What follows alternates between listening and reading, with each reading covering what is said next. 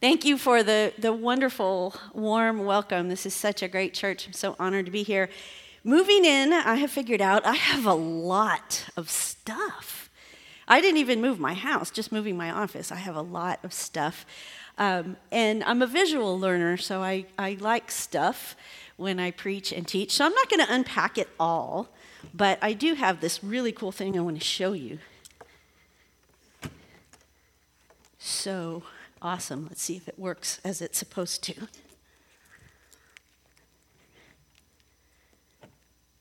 Don, I should have arranged a drum roll. Woo! You would not believe how useful it is for a preacher to have fake fire. Tom, you can borrow it anytime you want. I mean, the burning bush story, the story of Pentecost. So many times, my fake fire has been a very useful teaching tool. My favorite time that I used it, though, um, was for a recruiting thing for Cub Scouts. My son is an Eagle Scout. Wyatt, you knew I had to embarrass you. I'm proud of you. But we did a lot of um, we did a lot of scout stuff, and I set up a little display one time with some sticks and everything, and we're sitting talking to parents, and I look over, and the kids have all circled around my fake fire. And in their minds, it's real. And they're pretending to roast marshmallows, and they're doing the thing all little boys love to do, trying to burn stuff. And it was a great recruiting tool because I could say, I mean, don't you think your kids deserve a real campfire? You know, sign them up for Boy Scouts. So we are using the Chosen mini series as a, as a preaching theme this summer. And the episode that I'm using today, episode three in season two, the whole thing takes place around a campfire. And so I thought about those little Boy Scouts, or potential Boy Scouts, circled around something false.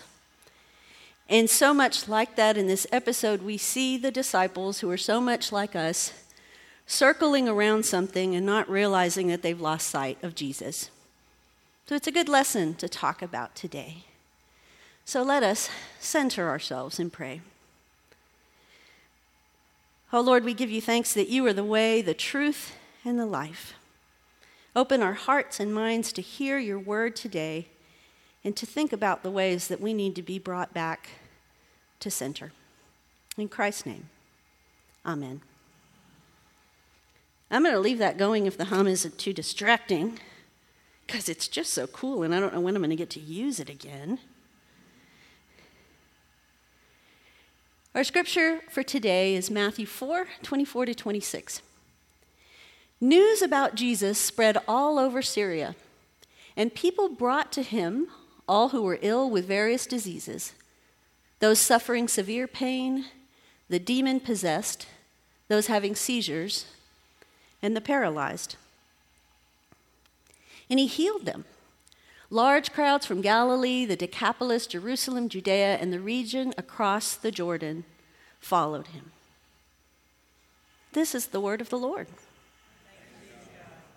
And when we encounter the word of the Lord like this, if you're reading your Bible and reading all of Matthew, as I know this church has been doing some intentional discipleship, reading scripture, um, when you read it, you might just pass over that. Okay, Jesus healed. What's next?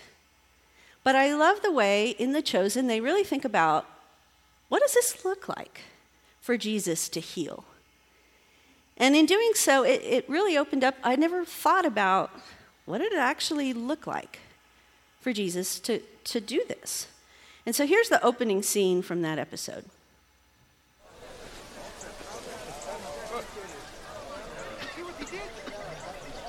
It made me think about so many things. Did they build a little booth for Jesus, the healing booth? Did people line up like that expectantly? And would they stay in line like that? Have you ever been in an emergency room? You know, if you think your thing is worse than somebody else's, you're not going to stay at the back of the line. It just opened up so many things for me to think about when I saw that scene. And so I want to digress just a little bit and say that maybe you aren't watching The Chosen with us.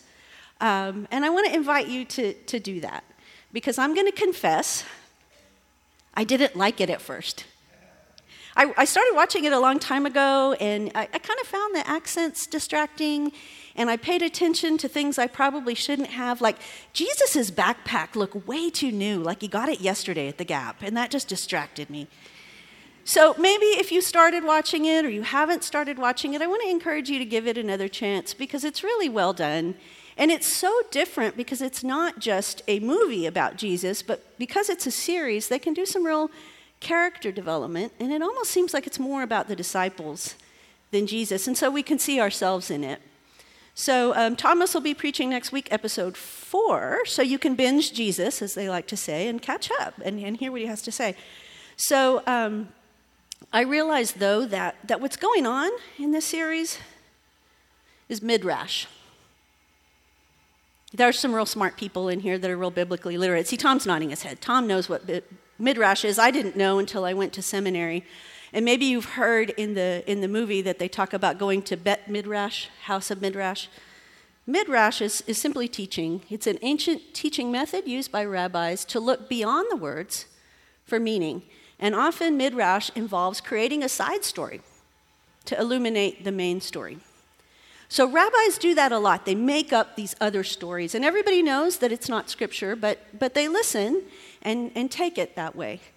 And so, we Christians do Midrash too. We just don't always realize we're doing it. Um, if you have children or grandchildren at Christmas time, there's often a story of, you know, here's Bob the donkey that was at the manger with Jesus, and here's his story. And, and we all know Bob the donkey's not really in the Bible, but we go along, right? So that's Midrash. So I want to show you my favorite Midrash. I know a few from the rabbis. There's our friend Charlton Heston as Moses. Is that Charlton Heston? I think it is. Anyway, the story of Moses parting the Red Sea. You all know that story, right? So Moses raises his staff, raises his hands, and the sea parts. And the Bible says it was like a heap on either side. It was grand and great. And he leads the people through the sea. But what happens is that, by all accounts of numbering, there were a lot of people, I mean, thousands for sure. And so all of these people are walking with Moses, but some of them are at the back. And there's two guys in particular that have spent the entire trip complaining there's no good coffee, you know, it's hot. And so they're, they're at the back and they're complaining and they're complaining. And as they start walking, they realize that the ground is muddy. Oh, it stinks from gefilte fish, you know, it's gross. And they never look up and they never realize that they are walking through the Red Sea. They miss the entire miracle because they're complaining. Now, isn't that a good midrash? And doesn't it make you wonder how many miracles you've missed? So I think that's what this episode is about. As uh, the scene is the disciples around the campfire. And what happens is that Jesus is healing, as you saw, in the daylight, and all these people are there. And as the day wears on, they build a campfire and they're trying to help Jesus, but he's Jesus. What are they going to do? And so they're around the campfire and they're getting to know each other and they start disagreeing about things and bickering about things. And, and eventually, uh, well, they, they eat dinner and Jesus is still going, so they, you know, do their thing, roast a few marshmallows or whatever. Um, but eventually, they start to argue. Because it seems like when you put people together, eventually they start to argue. And they almost are coming to blows. They stand up, and it's, it's very tense because they just, they've got something going on over here. And then Jesus comes in from healing, and this is what it looks like.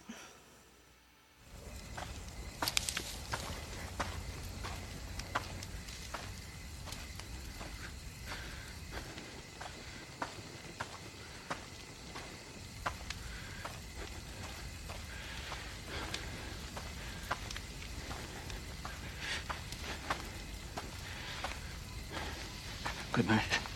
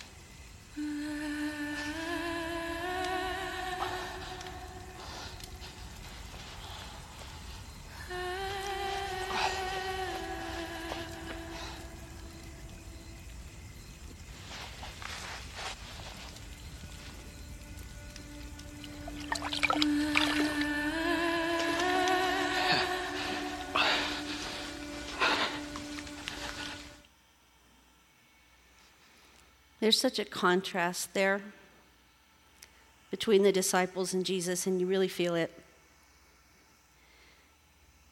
They realize how off center they are. And maybe you've had a moment like that where you realize that you're doing something and Jesus is doing something completely different. When I saw that scene, it reminded me of a time when um, I was hanging out with my sisters. I love to hang out with my sisters and nieces. And what we usually do is sit around a table and eat and talk, and then eat and talk, and then eat and talk, and then eat and talk. And, you know, my husband doesn't always think that's the funnest thing, but I do. And so we're sitting around my sister's table, and my brother in law Bill is sitting there doing what Bill always does, watching sports on TV. Can't even imagine what he was watching during COVID, like chess or something. Um, so he's watching sports, and at one point he gets up and he walks over to us. And you have to know that Bill is like the nicest person in the world. Everyone loves Bill. So Bill walks up to us and he says, You know, I started timing you guys, and you have been gossiping and talking trash about people for 30 minutes. And you should probably do something else now. And he went and sat down. And I felt like those disciples because he was right. It was hard to hear, but it was true. And truth is hard to hear, but we need it. And thank God that we can recenter and, like Paul said, ask, re- repent and turn again and say, I see who you are and I see who I am, and I don't want to be who I am. I want to be like you. The other contrast here is, you know, they're fighting for position. If we would have watched more of it, you would have seen that. And Jesus is just so meek. And Jesus is exhausted. And that's the other thing that, that this, this episode made me think about. Um, it never occurred to me that Jesus might have gotten tired healing. And we know that the Bible tells us that Jesus was fully human our faith tells us that Jesus was fully human and fully divine, and the Bible tells us that he wept, that he got tired, that he needed to rest. But somehow I just always kind of want to go back to, to magical Jesus. Maybe you do too. I mean, I was just kind of assumed that if Jesus was healing, it was kind of like Oprah giving away cars a healing for you, a healing for you, you know, maybe some glitter. I am the Lord, you are healed. But Jesus came to teach us how to be human, the best humans we can be. And if you think about the way we engage in healing, especially those of you that are in the healing profession, it doesn't look like that. It's draining. If you've ever stayed up all night with a sick child, or held the hand of a dying parent, or, or been with someone who was injured and waiting for the ambulance to come, um, you get close and you hold their hands and you comfort them and you talk to them and you get sweaty and dirty and bloody in the process. And at the end of it, you're tired. And so to see Jesus tired reminds me that the work we do, the emotional work we do, the healing work we do, the loving work we do, the acts of mercy we do, exhaust us. You should have seen our staff after VBS. But it's a good tired. And so Jesus is spent. And it makes me think how do I spend myself?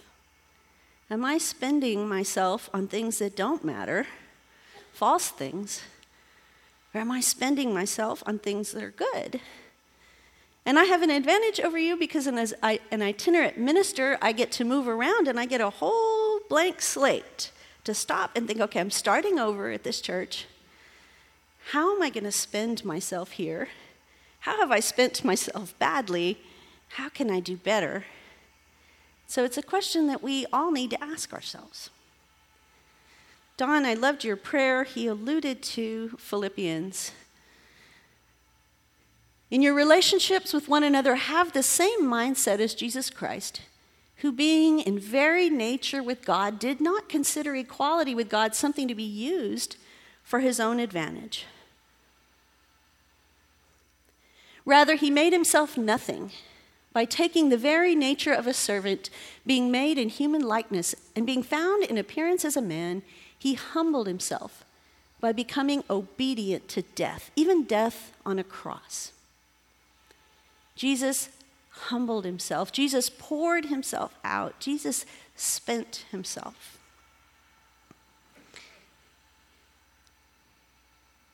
If you were here the last two weeks, um, you heard Tom talk about the Beatitudes. And if you weren't, go listen online. Um, we're talking about the different Beatitudes as Jesus talked about who were blessed. Blessed are the poor, blessed are the grieving, blessed are the meek.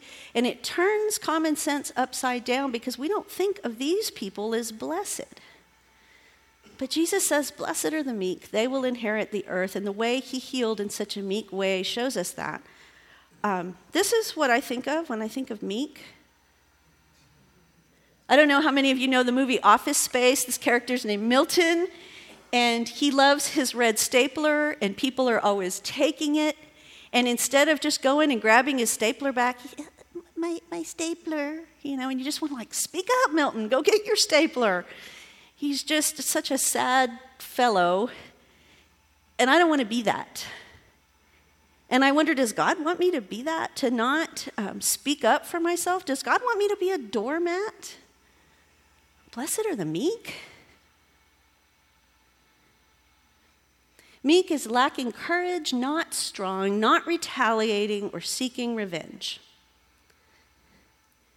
Meek is behaving in a humble way toward others because of how you view yourself. Now we're getting somewhere, how you view yourself. Here's another definition meek is strength under control. I like this one. I think that the secret to being meek and the kind of meekness that God is calling from us is a kind of meekness where the more we understand who God is and who we are, the more we fall on our knees. We don't seek revenge because we know there's a power that's going to make all things right. We control our will because we know there's a greater will. And every time in Scripture that people come face to face with God, that's what happens.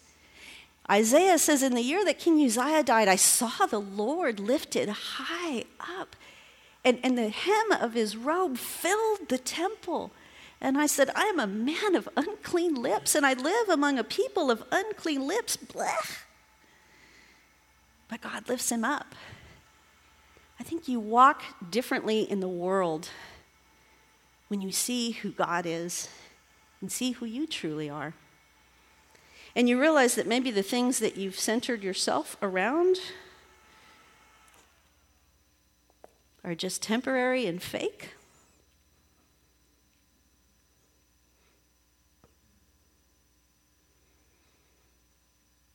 The prophet Isaiah gives us these, these gifts of the Spirit that we are to seek wisdom, understanding, counsel, fortitude, knowledge, piety, and if you read it in the King James, fear of the Lord. And I remember thinking, fear of the Lord? Are we supposed to be scared of God? I like the word awe better. And I found myself praying for these things. Often I pray for wisdom and understanding and strength. I don't know that I pray for piety enough. But I pray for those other things. And the more I walk with God, the more the one I really want is awe.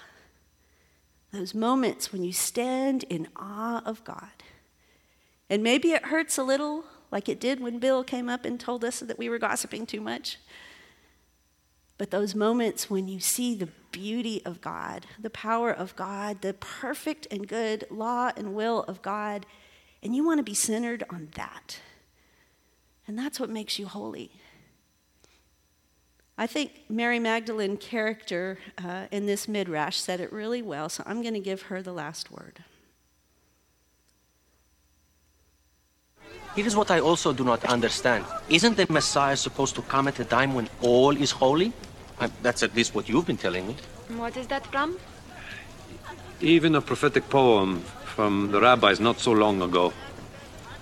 And there shall be no unrighteousness in them on his day. For they shall all be holy, and their king shall be the Lord Messiah. This is why the Pharisees do not think he is the one, Mary. You have to help clean up the Red Quarter first. I don't think he's waiting for us to be holy. And I think he's here because we can't be holy without him. He's here because we can't be holy without him. Our song of response is uh, Come, thou fount of every blessing. And I love the line in that hymn that says, uh, Prone to wander, Lord, I feel it. Prone to leave the God I love. In the communion liturgy, we say we, we present ourselves as a holy and living sacrifice. And I once heard someone say the problem with a living sacrifice is it can wander off the altar.